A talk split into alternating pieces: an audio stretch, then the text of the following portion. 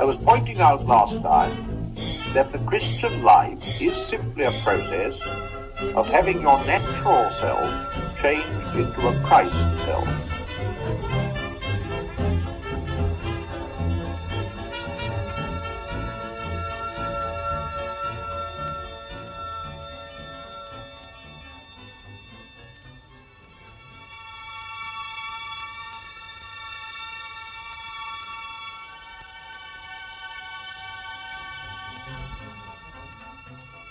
After J.R.R. Tolkien read the first chapters of The Lion, the Witch, and the Wardrobe, in which Lucy has tea with the faun Tumnus, he told a friend, It really won't do, you know. I mean to say, nymphs and their ways? The love life of a faun?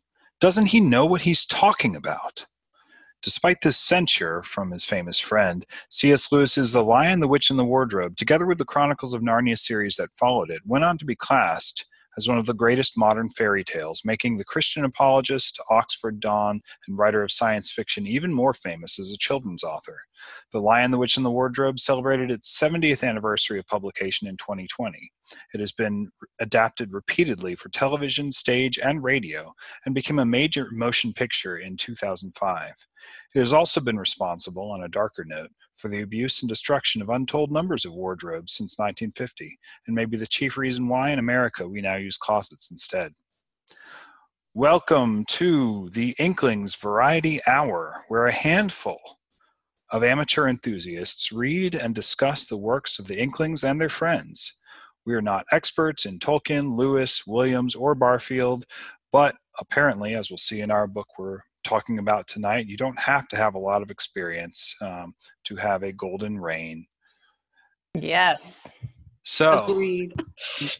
let's have some introductions. Um, since this is kind of our inaugural episode, um, let's uh, with, as you introduce yourself, feel free to say whatever you like, um, and uh, and and also say how you encountered um, the Lion, the Witch, and the Wardrobe. Uh, well, first time? I want to know who who is this um, this baritone we've been hearing, uh, who gave us that very witty introduction. Ah, well, that yeah. would be Chris Pipkin. Um, Yeah. I am a, an assistant professor of English at Emmanuel College in Franklin Springs, Georgia. Um, and I have a family who are pretty cool, um, and um, with with small children who keep me up late um, and make me get up early. Um, and who I'm also introducing to Narnia to to the series. Um, Hey. my own mother introduced me to Narnia when I was a small children. At least I remember her introducing me to The Lion, the Witch, and the Wardrobe. I don't have much memory of that except for um, The Sacrifice of Aslan, which mainly I remember the illustration rather than anything that Lewis wrote from when I was very young. Um, Hmm. The BBC live action series stuck with me a bit more. Um, and then I went back and revisited the books and have been revisiting the books, um, starting probably at about age 10 um, when I when I got into fantasy literature. Um, so so that's me. Anika, how about you? Yeah, my name is Anika Smith, and I am a recent JD. Yay! Uh, and before that, I was an editor, uh, boring person, and now I'm still a boring person, but I'm credentialed to be boring. So Yes. that's pretty nice.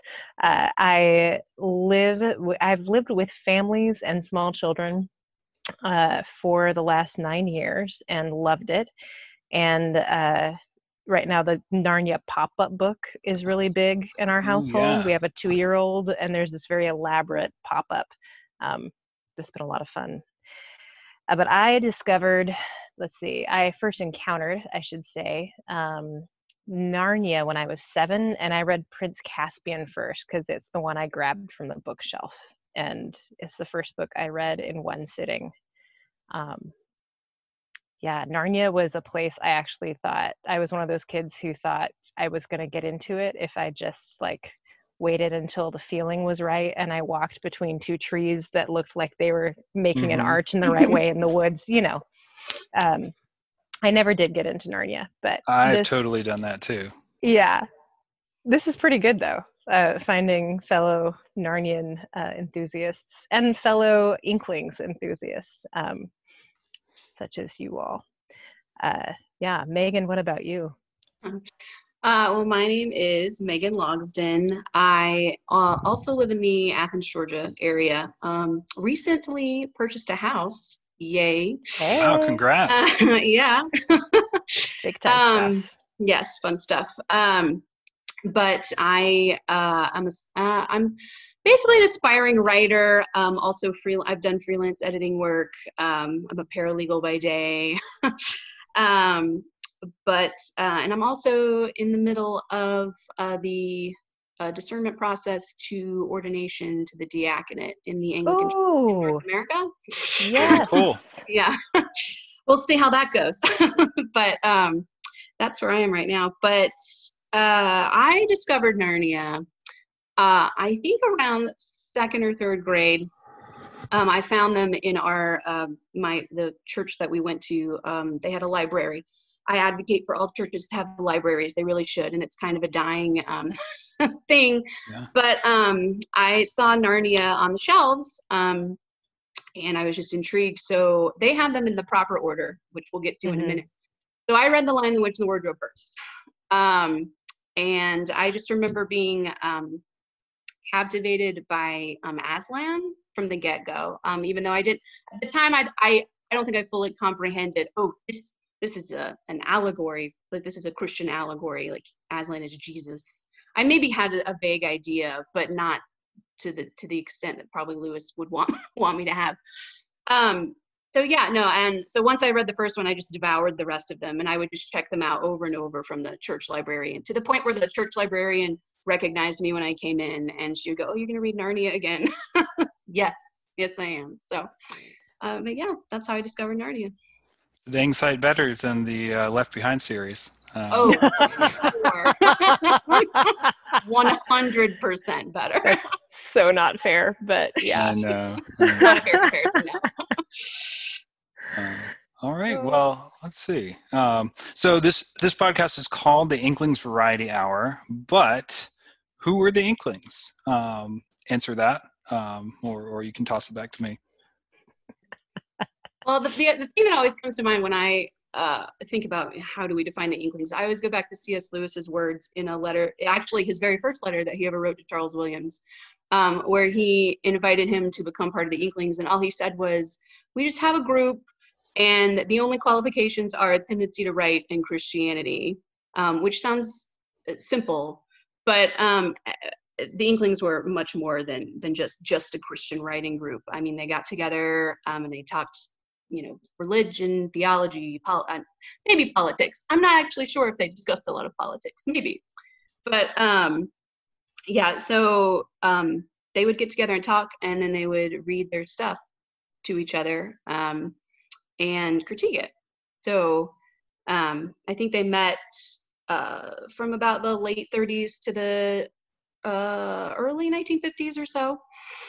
Um, and so it's um, I think I think a lot of people think of the Inklings as um, just a writing group, but yeah, they, they were they were definitely more than that. Not so much a literary school, but def- there are definitely um, similarities, um, commonalities in there in the things that they wrote about, um, particularly myth um, and of course Christianity for the most part. But um, but uh, yeah,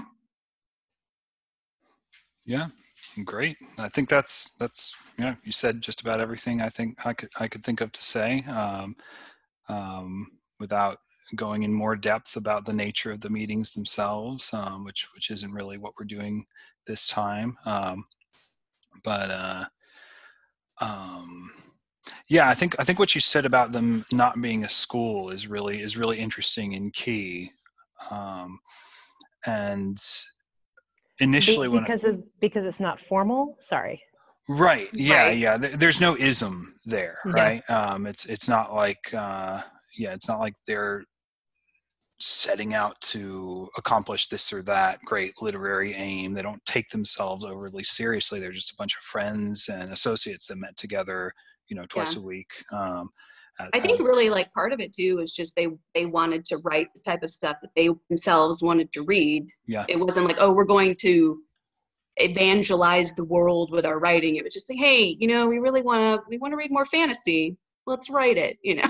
hmm so Yeah, absolutely. Um, and it's it's a bit odd. We wanted to we we picked the Lion, the Witch, and the Wardrobe for this sort of first podcast um, because it's probably um, other than the um, Hobbit and the Lord of the Rings. Um, it's probably the most famous work by by one of the Inklings, um, and uh, it's an interesting choice. Um, partly because it's being written sort of when it seems like um, the Inklings as a group are are, are almost kind of breaking apart, um, Hmm. and, and Lewis's relationship, as we saw from the quote at the beginning of the show. Um, with Tolkien was um, was strained uh, or, or increasingly strained, um, and um, and and to, as far as I know, anyway, while a lot of their other works were read at Inkling's meetings, I don't think *The Lion, the Witch, and the Wardrobe* was, although he did read it to Tolkien. Um,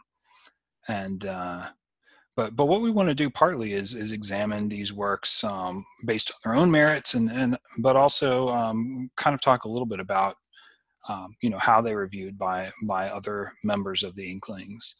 Um, but but before we get to that, let's um, let's talk about how the book kind of developed in Lewis's mind.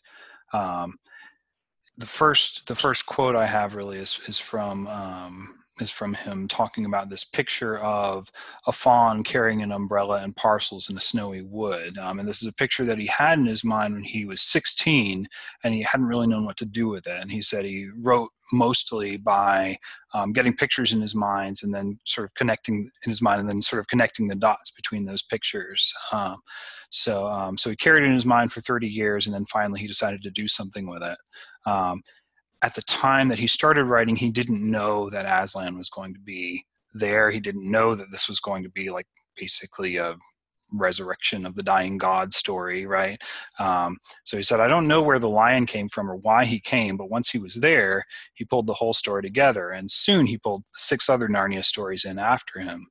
Um, and he's also, um, it's, it's also been said that this isn't an allegory so much as it is a supposal. Um, and the difference there is that in allegories, um, you have um, a an imaginary world in which every single thing in that imaginary world is meant to stand for something else in our real world, so that the real like world Pilgrim's Progress. Or, yeah, exactly, exactly. So the real world really is what's being privileged, but an allegory is a way to talk about that those, those things that the person sees in the real world. Um, but what Lewis is doing in Narnia, at least according to him, is that he's um, he's saying, okay, well, suppose there are other worlds. Well, if there were other worlds, um, there would they would need to have been created by God, since we believe that God is the creator of all things, right? Um, so, how might God appear to and manifest Himself in um, and sacrifice for um, those other worlds? Um, and that's why you have so many things that are um, similar between our world and, and and Narnia. It's not that He's necessarily causing all these different elements in, in Narnia to represent things in our real world. Um, although there's a lot of stuff symbolic value, right? Um, but but rather that you have the same nature of God um, in both in both of these worlds. So that just as Jesus died for our sins, so Aslan dies for Edmund. Um, With the obvious uh, little wrinkle that instead of human nature working itself out with humans, now we have human nature embodied by industrious beavers and lots of other critters, which is fun. And, and we, I'm excited to go into why robins are trustworthy in a second. Yeah, yeah. Um, so the first thing I'd kind of like to keep in mind throughout this discussion is um, the reasons for why Tolkien didn't like Narnia. Um, and I'm taking these from a really excellent book called "The Company They Keep" by uh, by Diana Glyer. Um, and uh, and the the first reason um, is that um, is that it was it was too allegorical that, that he doesn't really buy the supposal argument right um, and, and and Tolkien says over and over again I hate allegory. I dislike allegory in all its forms. I really can't abide allegory. Um, and here Lewis has written something that seems very much, at least to Tolkien and to a lot of other people, like an allegory. Um, the second thing is that um, as Tolkien said once in a letter to Lewis, it probably makes me at my worst when the other writer's lines come too near, as yours do at times. There is liable to be a short circuit, of flash, an explosion, and even a bad smell, one ingredient of which may be mere jealousy. Um, so, in other words, he, he doesn't like it when writers imitate him. Um, he doesn't like it when they sound too much like him, and he he possibly views Narnia as borrowing a little too much from you know stuff that he's painstakingly created. Um, yeah. Well, Lewis, like, kind of clumsily, it seems like he didn't. He doesn't make any bones, and he will later refer to Atlantis or and and Numenor, and mm-hmm. uh, like he's he's willing those tie-ins and just sort of like grabbing them slapdash, uh, which I, I don't think there was anything other than obliviousness and good humor behind that and delight in Tolkien's story. I think the the sadness of how much Lewis loved Tolkien's work and championed it, and Tolkien's lack of reciprocity. Um, it, it's a painful thing. Yeah, yeah. Um, yeah, there's a uh, yeah, and he he didn't spell Numenor right um, either.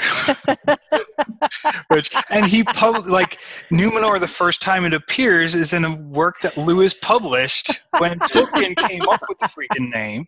Um, I mean, I could yeah, I could I could appreciate why why Tolkien felt because to to Tolkien this is something you know not only that he spent his life creating the fabric of this mythology um, and never published anything on it because he doesn't feel it's ready yet. Um, but um, but it's um, yeah, it's it's just kind of uh, very very personal, very private to Tolkien as well, and he doesn't want to let it out into the world until it's perfect. And Lewis is just kind of like dashing this stuff off left and right, and he's he's so prolific.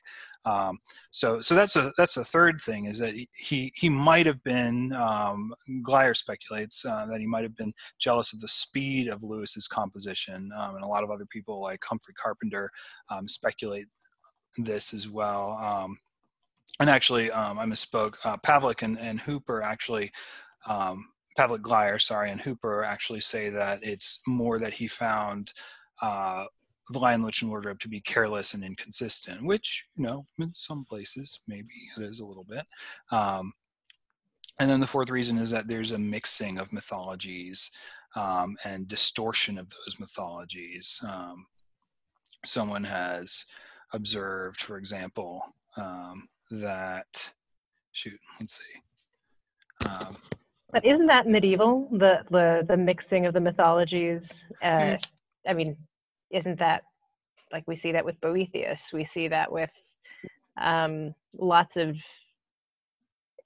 people writing at that time, like in medieval literature, they will they will take well, we, from lots of different elements, right? Meagan, you go. Well, yeah. well, we see it in, I mean, in Dante, which is a big one.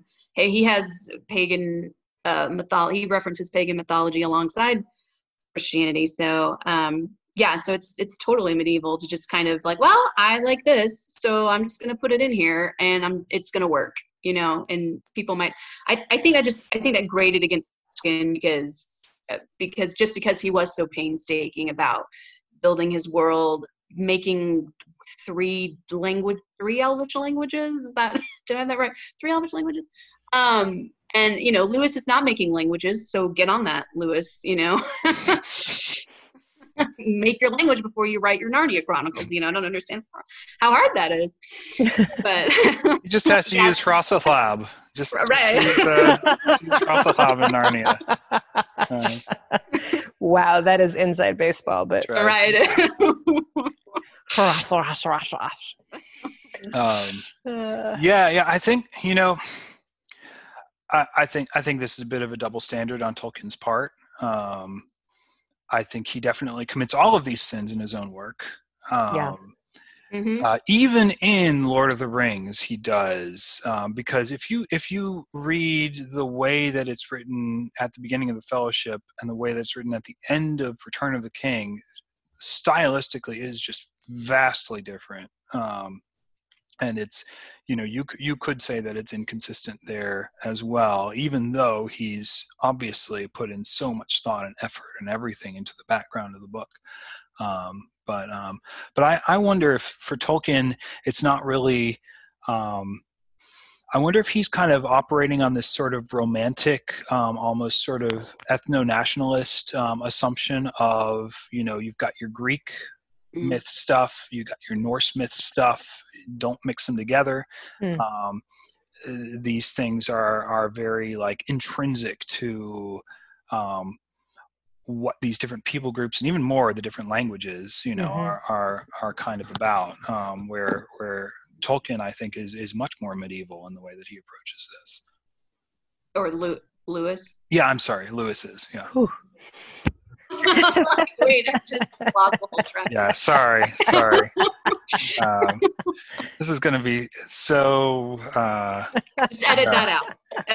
people will totally be able to jump right in and completely follow everything we're saying. wow. So Um, why Lion the Witch in the Wardrobe? Um, why? Um, Wh- why did we pick it oh, first, do or, we- Yeah. why, or why did he write? Or Maybe both. but I don't know. I'm feeling punchy. Let's go with both.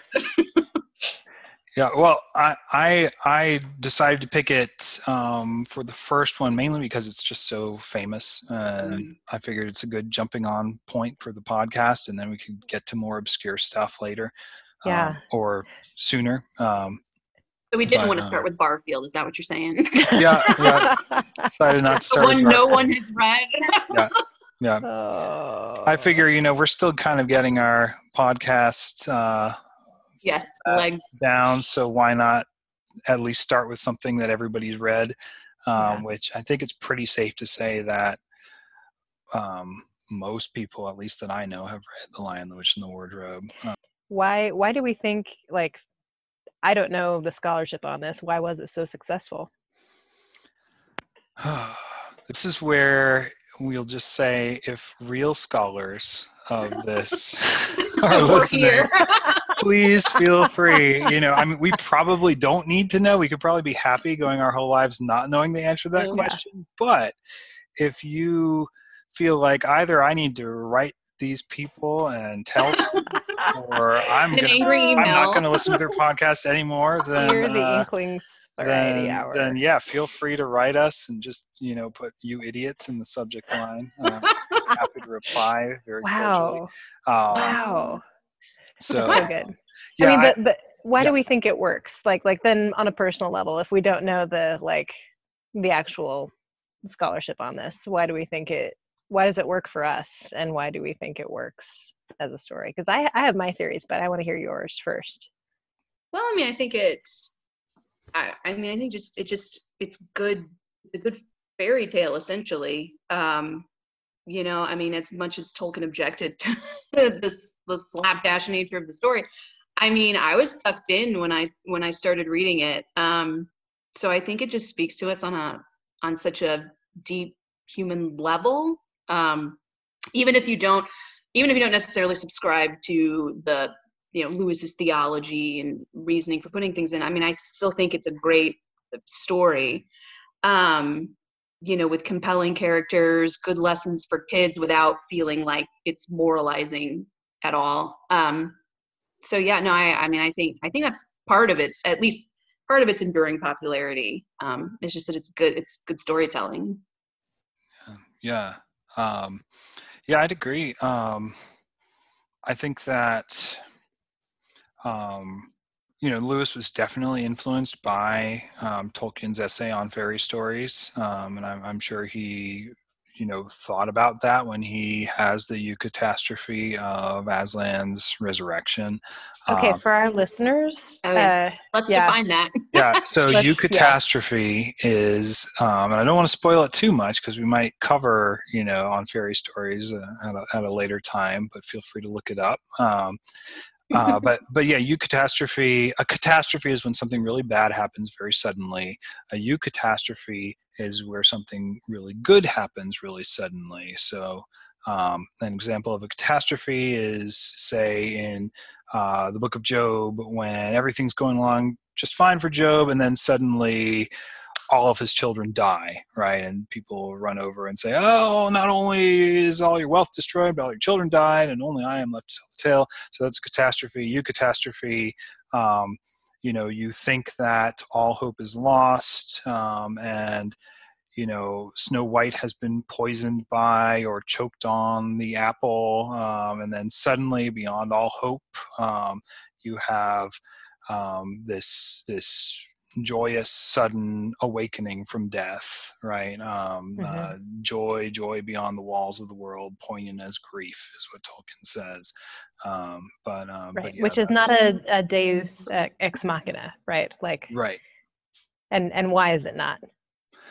it is not a deus ex machina and i'm trying to remember tolkien's reasoning um, do you remember anika Yeah. Um, sorry.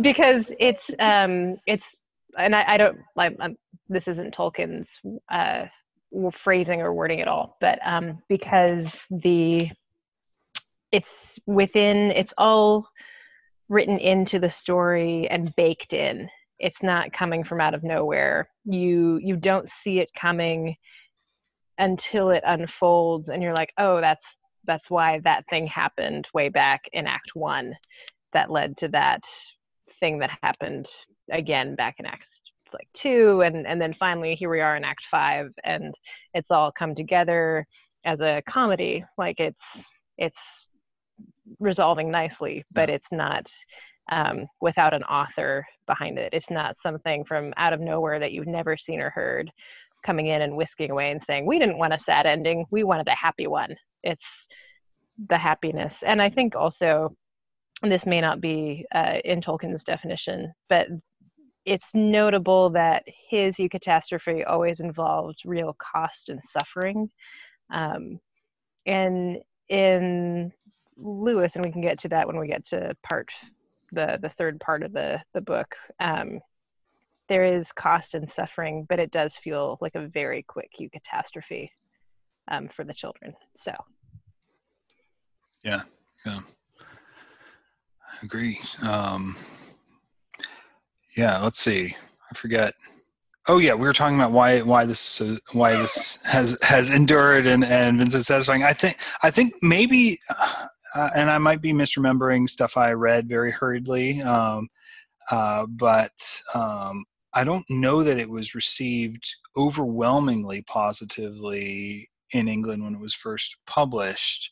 Um, but um, it was received positively enough that he wrote more and he wrote them all very quickly and i wonder if part of the reason that the lion witch and the wardrobe is so enduring is because it was the first of the um, chronicles of narnia which in my opinion got better as they went on um, but um, but yeah i might i might be wrong about that um, but uh, i uh, th- them's fighting words yeah, yeah. Well, that brings us to the other axe we have to grind, and the other thing we're going to pay attention to uh, is the order, right? And this is something that most people who are really enthusiastic about um, about the Narnia Chronicles and most scholars as well um, have a beef with HarperCollins for reordering, at least in America in 1985. I think they'd already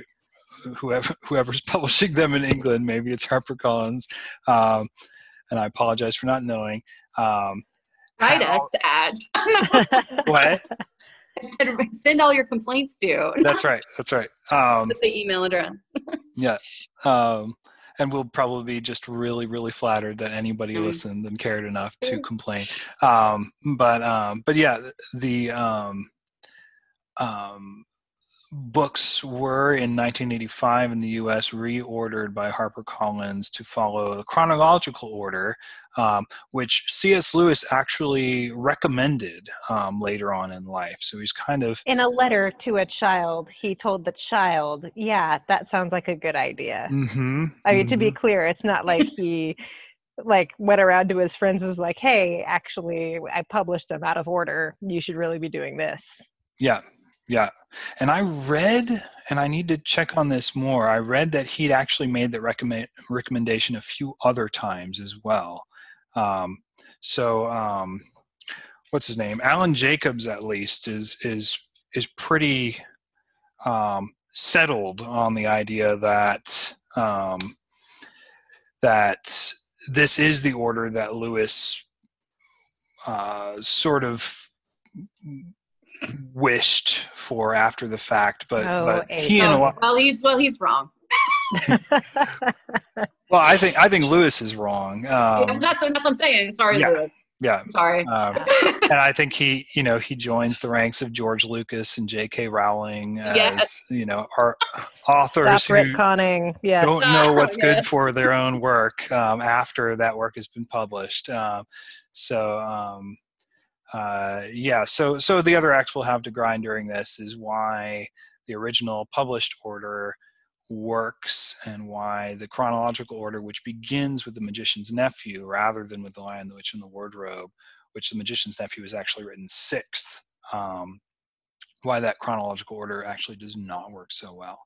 Um, so, um, so yeah, we'll go ahead and, and go through the novel um, uh, part by part, starting with the first part. Um, would anybody like to briefly summarize what happens in the first part? Um, Oh, teach, man, no.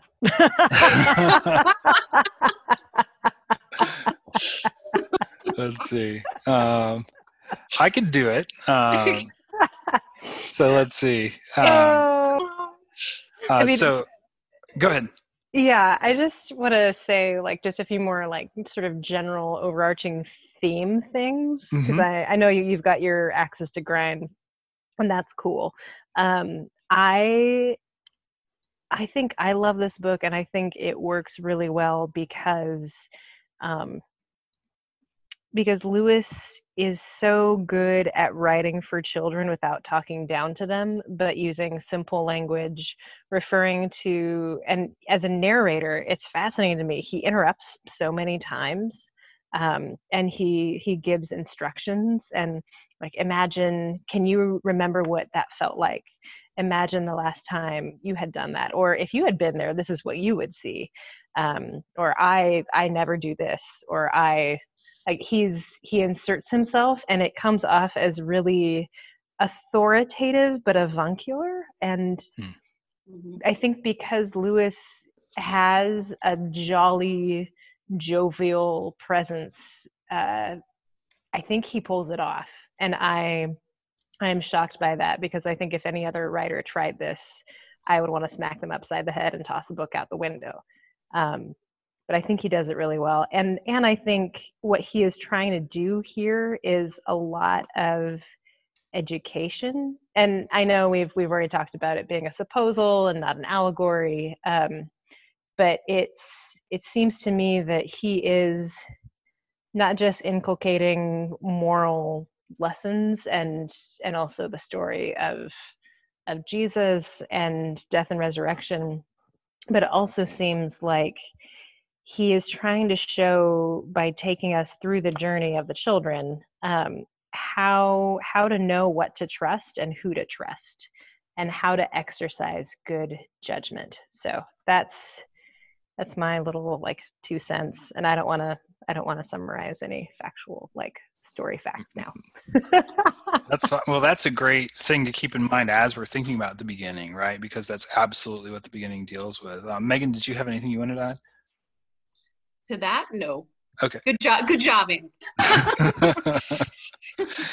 um, yeah. So um, at the very beginning, um, we have um, uh, basically four children Peter, Susan, Edmund, and Lucy who find themselves in a big old grand house um, that's very mysterious um, during the air raids that are going on in London. Um, and uh, they end up uh, first Lucy, then Edmund, her rather nasty older brother, um, and then all four of them um, find themselves stumbling into Narnia um, and getting mixed up in Narnian politics. Um, and uh, let's see, um, and then um, uh, realizing that a friend of theirs, Mr. Tumnus the Faun, who first took Lucy to tea has been um, turned into stone by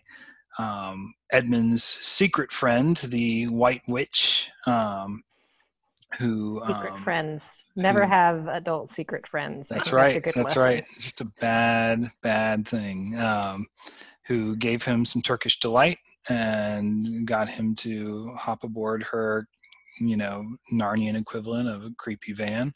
Um, and uh, um, gave uh, yeah and, and and told told him to betray his family um, in order to um, get some more Turkish delight and also to be king of, of the country. Um, and Narnia is in a state of being always winter but never Christmas. Um, mm, and uh, sounds familiar. Mm. Yes, yes, um, yes. This has great resonance for our time. Um, and uh, the the children coming through the wardrobe after doubting Lucy's sanity because Lucy has been saying, you know, oh, there's a secret country in the wardrobe, secret country in the wardrobe, and they can never find it. Um, do find themselves stepping through during a game of hide and seek and um, find that Tumnus has been taken away for sheltering an enemy of the queen. Um, and uh, and and end up um, being taken in um, in a good way by some beavers um, who have um, who who are part of this sort of resistance to this illegitimate emperor empress of of Narnia. Um, did I leave anything out that's important? I'm sure I did. There's a trustworthy Robin in there somewhere Yes. that we're going to talk about. Yes. Um, Yeah. and and it's a nice beaver. I I, I just Very nice I beaver. love the children encountering. They're in a whole friggin' another world, and they're really not afraid.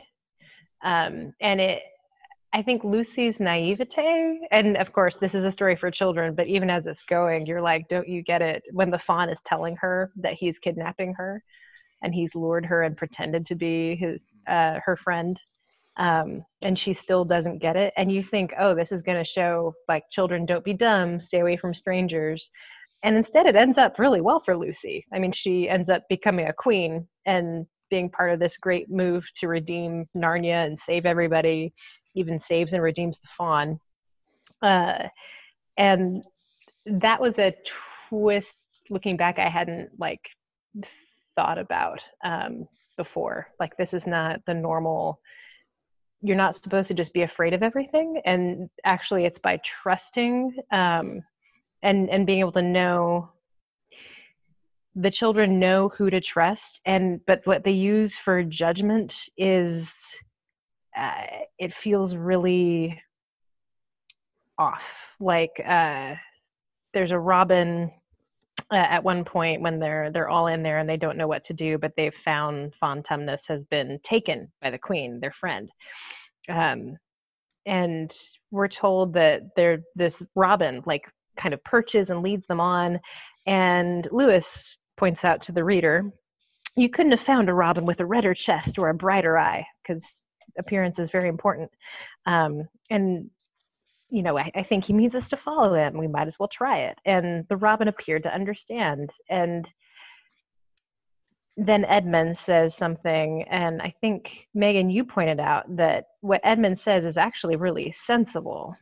Um, oh, that was said- yeah. Oh, yeah. oh, yeah, You can blame me for that comment Oh, for oh, taking sorry, Edmund's sorry, sorry. side. That was Uh, you. Yeah. That was Chris. That was not me. okay. yeah.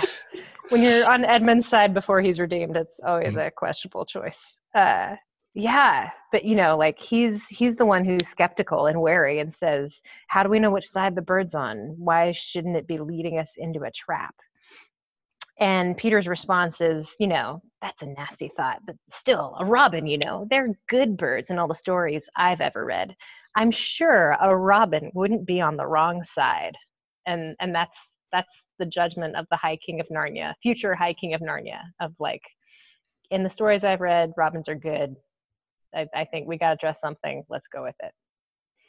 Um, I wonder if it's because they're like, do you think it's because they're aware that this feels very much like we Like just a stepped fairy- into a fairy tale? yes. Yeah. Mhm, So mhm. that's just kind of that's like, well, we're just gonna adopt that logic now. So robins are good. Let's just follow it. You know? if we had seen a like a wolf or something, probably don't follow that, you know, like Yeah. even without the the note that they find, you know. Um, which actually, uh, I can't remember now. Does the note Hmm. actually mention that it's that it does mention that he's a wolf, right? Or does it not? I think it just says. Now I've got to think it's in his name. forget. Um, uh, let's see. I think in the- Maugrim. Yes. Yeah, Oh no, it doesn't. Yeah, I don't think it mentions that he's a wolf, but you know. So I think this is one of the revisions that Lewis made. Um, originally, on in the British version, it said it was signed Fenris Wolf. Mm. Um, Yeah, that's right. That and right. in the um, and and probably some of the adaptations we've seen keep that name because the British books, I think, still have that name. The Americans, the the American ver- books, because he Yeah. got a chance to revise again um, before it was published in America, um, changed the name to Maugrim. I have no idea why. Um, Yeah, that that is the the question. Why Fenris was not. Yeah, actually, because I think I remember reading the the copies that I read growing up. I, I remember reading Fenris Ulf as the name, which so I don't know what version those were that they were in an American library, but um, yeah, no, I I think I distinctly remember Fen, reading Fenris Ulf in the book, not Maugrim. But Mhm. You know. Why do you all think he signs his if he's so we've got we've got this we've got this very very n- nice note uh you know tumnus's house is in complete disarray. Um, you know everything's broken um we have this very nice courteous note that's left by this um, by this wolf the former occupant of these premises the faun tumnus is under arrest and awaiting his trial on a charge of high treason against her imperial majesty jadis queen of narnia Chatelaine of Cair Paravel, Empress of the Lone Island, etc. Also of comforting her said majesty's enemies, harboring spies, and fraternizing with humans. Signed Maugrim, Captain of the Secret Police. Long live the Queen. not very secret if he signs his, Yeah, name. here, here we have a very, you know, um, obliging secret police um, who who are going to like leave notes about exactly what this person did wrong, and also sign. I'm the captain of the secret police. Um, so what's with the non-secret secret police? Oh, maybe that's more intimidating. I mean, because the, the note is all about intimidation, right? Mhm. Like, we took him, and this is why he's a traitor. Anyone who helped him is a traitor. Um, you must be the spy and the the human enemy if and her majesty's enemies right if you if you know him if you come upon this we know you're a bad people um and maybe there's something about his office as captain of the secret police. Like maybe this is just his uh, office as law enforcement generally the the really blatant and open warrant uh, producing police but he's now going to tell you he's it doesn't make sense. As i'm talking it doesn't make sense but i'm really trying. Yeah, I was gonna say maybe it's like um yeah, Eh, like you said, I mean, it is it is very intimidating. Maybe he signs it. It's more like, well, we know you can't do anything about us. We're here, and it doesn't matter if you if we're secret or not, kind of thing. I don't know. I'm trying to make sense of it too. yeah. i mean yeah. why do we fly stealth bombers and let them know that we have stealth bombers not the same thing at all but no no no we have the secret service That's true. That That's is the true. same thing there we go Yeah, yeah, There everyone knows Yeah. about the secret that works. that works. Maybe he's maybe the secret police are kind of like the Secret Service. way. Uh, For the queen. what's what's weird and interesting to me about this is that you know they they the, the kids uh, you know, the four children have have gone from um, this very real situation that everybody in lewis's time would have remembered when they had to leave the cities to avoid getting bombed you know during the blitz um, but they've um, they've found themselves in a uh, fairyland, and when you think of fairy, you think of escape, right? Um, uh, uh, but it's a fairyland that has a really weird kind of. Um, it's it's been frozen, you know, Hmm. basically by a um, by a kind of totalitarian dictator who, you know, even though she's a queen slash witch, um, she's um, she's almost operating in the ways that a lot of these totalitarian regimes, whether you know Hitler in the you know or Mussolini in the in Hmm. World War II, or um, you know the the states behind the Iron Curtain when this book was actually you know um, published. Um, would have operated. Maybe the secret police title just has valence as this is the kind of um, police state that you know this fairy tale world has been. You know it's like if the you know if the if the communists took over wind and willows land you know um uh, or Oh, or that's the most sad thing. you know, or or the shire right? Um uh, um i don't know um Sharky. Yeah. Yep, Sharky. um, what what about the robin though did we did we did we settle the question of the robin I, I mean, I, I think that what Meagan said about it being like fairy story, like, and the children using that logic of all the stories.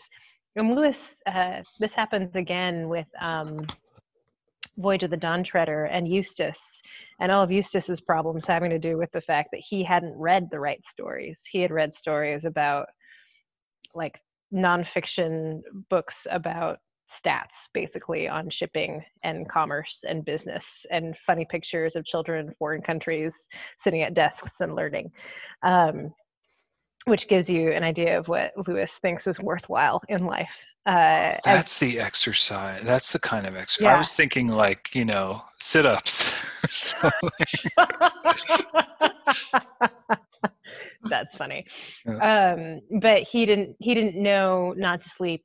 Uh, he didn't know what a dragon would look like if you came acro- across one that was dying. He didn't know not to sleep on a dragon's hoard and have dragonish thoughts, and it turned him to a dragon because he didn't have the right imagination. And here, Lewis is showing when you do have the right imagination, it can lead you well. And he's like, we're, I think as children, we're all supposed to identify, hopefully, with with Peter and Lucy and Susan. Um, in our bad moments with Edmund, who gets redeemed. Um, but to identify with, like, okay, I, I know, I've read the right books. I read Narnia. I know what to do when someone pulls up and offers me candy from their from their van. uh, wow. Um, or when someone wants me to keep a secret, but if and it feels off, but they're flattering me, and no one's ever made me feel so important before. Um, but I know to resist it, right? Or I know I know by the look of someone, and this is the thing that gets me, like by the look, by whether or not they can look me in the face, that they are honest. And that idea comes up time and again, and it's it's not quite judging by appearances, but it is judging by by feel and by intuition and instinct. And I this is so antithetical, I think, to or at least it strikes me as as really not at all like what we're taught in blink or other sort of modern works of psychology that that warn us against our our gut basically and warn us against intuition and snap judgments and oh you can tell by looking at so and so that he's guilty or that he's not um, yeah, what do we? How does that? What do we make of that? I don't know. Actually, while you were talking, I was thinking because um, you started talking about Edmund, um, you know, apparently not understanding that you're not supposed to get into cars with strangers, um, and and I, I was thinking because there's that line I think in the last chapter where Lewis just kind of throws in at the last minute that that school had ruined him, mm-hmm. and so I just I, I wonder if that's even though that's his way of kind of that's like the seeds of that of the idea behind Eustace essentially that um that you know well Edmund clearly must not have read the right books because he didn't trust the Robin and he got into a sleigh with the someone who's clearly not okay. Um, and if he had read those if he had read those stories and he probably would have been able to recognize a bum deal when he saw one you know? Um, so i don't know. I just i think that's interesting because i've never actually made that connection until just now but um, hmm as far as judging by appearances, um, yeah, I, I mean, well, and, and and I guess I'm I'm with you. I don't think Lewis is specifically saying, well, look at somebody and judge a book by its cover, you know. But I think in in this instance, I mean, he, they're in a fairy tale land, so the it, kind of the rules work differently than mm-hmm. they do. Yeah, but it does come to humans. So also, I'm sorry, I'm jumping around a lot. Like at the end when um when Edmund has fought and he's been wounded and Lucy goes and brings the cordial and he gets healed. Uh, it says he's not he's not only healed of his wounds but looking better than she had seen him look uh, ever since his first term at that horrid school, which was where he had begun to go wrong. He had come, he had become his real old self again and could look you in the face. Um, and there, there's a lot about the children's appearance, about when when Peter looks stern and uh, grave, and when you could tell in in the eyes like like you you are i think supposed to take a lot from from each other's humans uh, appearances and i think outside of um, of narnia too. And this is all interpersonal and I, I think it's interesting i guess that's not so much the the judgment as the the effects of the the choices being being writ on the face and in the eyes um, which is yeah and, and then then it's trusting to that that gut uh, instinct. I don't know. Yeah i mean i, I know in um, you know his his sort of great essay on um, education the abolition of man he he says you know the reason that we have um, uh, great works and a great tradition is because they are um, to train us to feel yes based on you know traditionally what people have felt about things right? So so it might be that i mean part part of me is is a little bit uh creeped out by the idea of like oh yeah we should totally just judge everybody based on exactly what we feel in our gut and and we can't go wrong right? Um just uh, you know if, if somebody's attractive they must be good. If somebody's you know if somebody you know looks like us but not exactly like us they're probably bad and creepy. Um, right that's that's probably not a very productive way to you know live one's life although it, it seems to work in a fictional world right or it seems to work in fairy. Um, but um, but but yeah i mean i think there is something to um, uh, trusting um, trusting an educated gut right? Like like someone who has um, who has been who has received sort of the uh, body of human knowledge and stories stretching back for thousands of years, right? Maybe their gut is a little more trustworthy um, than than someone who's conditioned entirely by what's really cool right now or what you know um, Right. what what children are supposed to be reading right now or or whatever else. Um, um, but uh, but I I think I think going back to what Meagan said before about um, you know at least at the very least those books having read those books Peter Peter having read those books at least prepares him to enter Narnia right? Because Narnia is akin to um, those those books. Um, but uh, yeah um, I don't know. Any other thoughts on that? It's, it's interesting. Yeah, I don't I don't think Lewis is necessarily it, it, it might sound like Lewis is advocating for like, well, kids, just go by your feelings, you know. but um I mean I think he would probably advocate for a balance between, you know, that gut intuition and logic.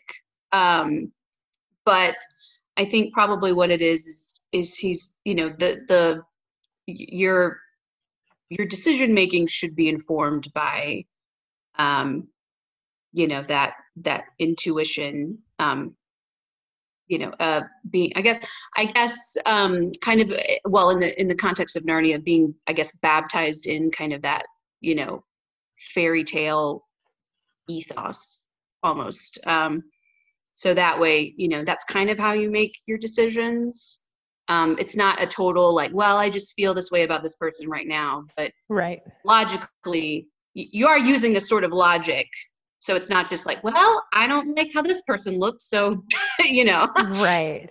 um but I, I think even just like getting the feel, like Mr. Beaver says, if you've been in Narnia long enough, like you can tell traitors by the look in their Mhm. eyes. Like when he Mhm. says, you know, I didn't want to say before him bring, being your brother and all, but the moment I set eyes on that brother of yours, I said to myself, treacherous. He had the look of one who had been with the witch and eaten her food. You can always tell them if you've lived long in Narnia, something about their eyes. And Yeah. I, I do think experience is the yes key there. Yeah. Yeah. And and maybe because what's so the much- saying the uh, the eyes are the window to the soul Yeah. kind of where it's where he's pulling that from i guess but yeah no i totally i just think yeah i just you know want want people to know that he's not advocating for just you know well i feel this today so i'm not going to trust this person it's it's an informed kind of intuition is Right.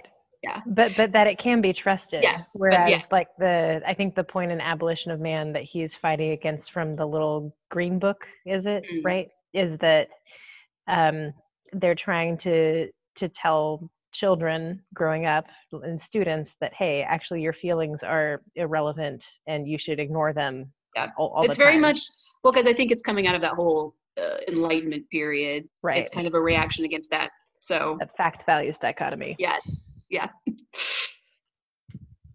feelings are good y'all yeah yeah and and also i mean you you do have you know professor kirk's whole defense of uh lucy um, Yes. based on logic right i mean Woo!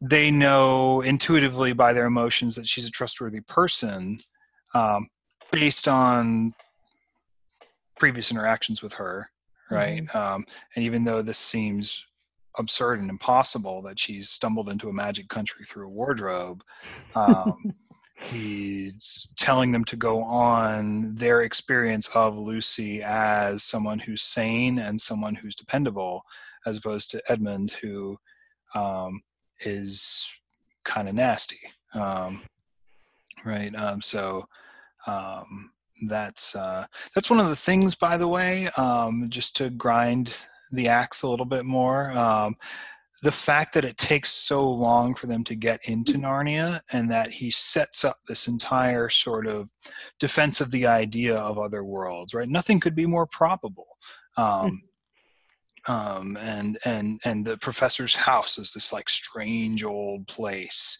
Um, you you get the idea that he's really sort of um, himself figuring out what the book is exactly going to be about, um, and also um, sort of preparing us to swallow that yes these kids are really going through into another world whereas if you'd just read The Magician's Nephew before coming to this, you'd already be quite prepared for this. You wouldn't need all of this prologue to them actually going in and starting the adventure. um, but yeah. I think I think too if if you read the Magician's Nephew first, then yeah, these beginning chapters lose a lot of their mystique and Mm-hmm. punch. You know, because you're like, well, I already know what's up. you Yeah. know, so why am I sitting here reading these chapters? Why is this Just old dude so already? boring? Why doesn't Yeah. he warn them? Why doesn't he? Yeah. Right. Yeah, Yeah. yeah. Exactly. Like he should know what's going on. So I don't know what's what's the problem. You know. So yeah. Yeah. I so also, yeah. No, I totally think it does. It loses a lot of its punch if you read Magician's Nephew first. Yep. Yep.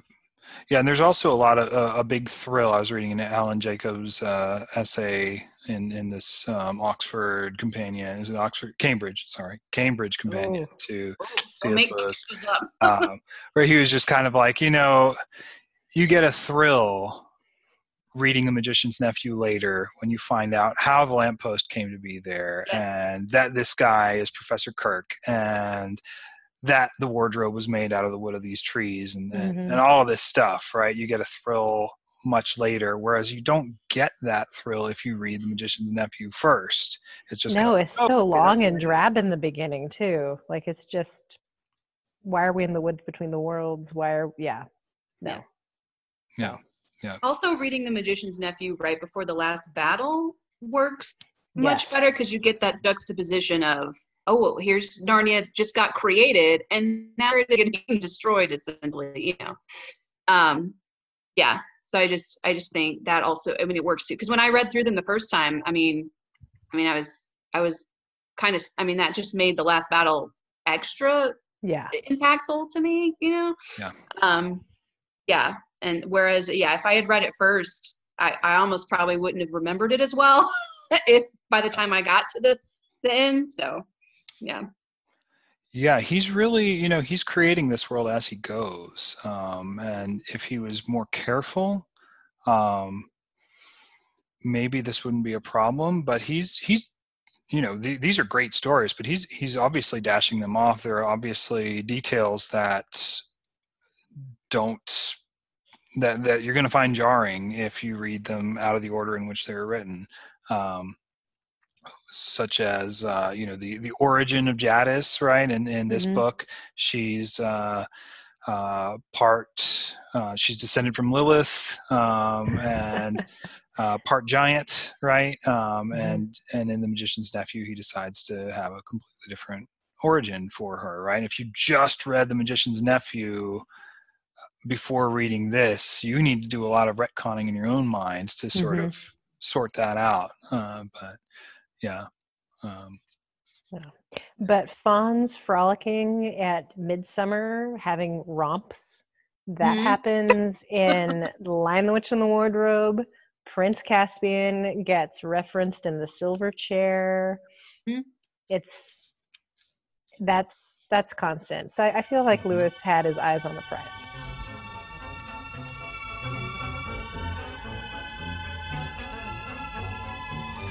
This concludes part one of the very first Inklings Variety Hour podcast.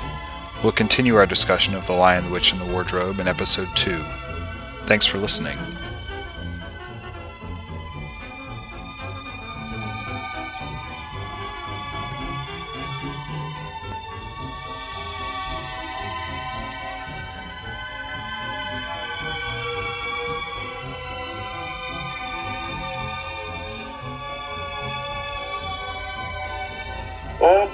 Encounter full of joy, unscheduled on the decent fan, with here an addict of Tolkien, there a Charles Williams fan.